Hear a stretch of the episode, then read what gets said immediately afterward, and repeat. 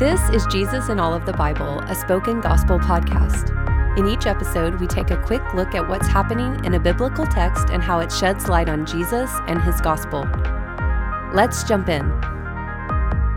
Psalm chapter 18 What's Happening? This is a unique psalm because it is also recorded in 2 Samuel 22. The heading lets us know that David wrote this psalm after being delivered by God from Saul, who wanted him dead. Appropriately, David uses a lot of imagery and metaphors to communicate his extreme thankfulness to God for saving his life.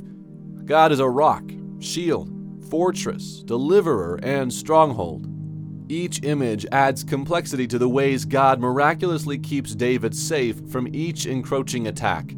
David imagines God with smoke coming out of his nostrils and fire blazing from his mouth. From one blast of his breath, the foundations of the earth are laid bare. His presence manifests as hailstones and coals of fire breaking through dark clouds. The New Testament even says, God is a consuming fire. David thanks God for coming to his aid and destroying his enemies. He is full of gratitude that this same God also graciously wraps himself in darkness, so that his holy power will not destroy those who look to and love him. Rather than destroying him, God's holy power strengthens David. God gives him the strength to bend a bow made out of bronze and makes his feet faster than a deer's. Because of God, both David's earthly and spiritual enemies are judged and destroyed. David ends his psalm by repeating God's promise that one of his offspring will sit on the throne forever. David is confident that an heir to his throne will loyally love his people and rescue them, not just for a period of time, but forever. Where is the gospel? The loyal, loving, and victorious heir to David's throne is Jesus. He is the offspring of David who brings salvation to all people out of his compassion and love forever. Jesus is a rock, shield, fortress, deliverer, and stronghold to all who bend the knee to him. And one of the ways Jesus lovingly brings salvation to his people is by destroying evil and those who love it.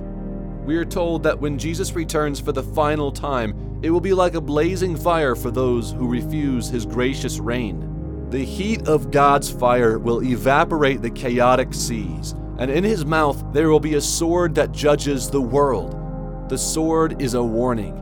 Anyone who rejects God's words will be cut down by them. But God's words will not simply destroy, they will make all things new. Those thirsty will be quenched by a world of perfect justice.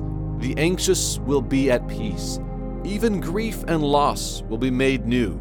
Jesus, furious at evil, is gentle with his own. When Jesus comes again, he promises to wipe away our tears and remind us that death and pain will be no more.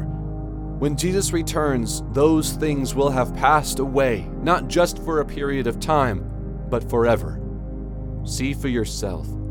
I pray that the Holy Spirit will open your eyes to see the holy God who judges the evil in our world, and may you see Jesus as the one who was returning not simply to judge the world, but to remake it and live with us forever.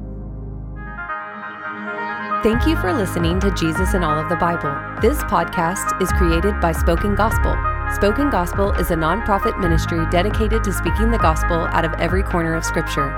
To learn more about our mission and to view all of our free resources, visit spokengospel.com.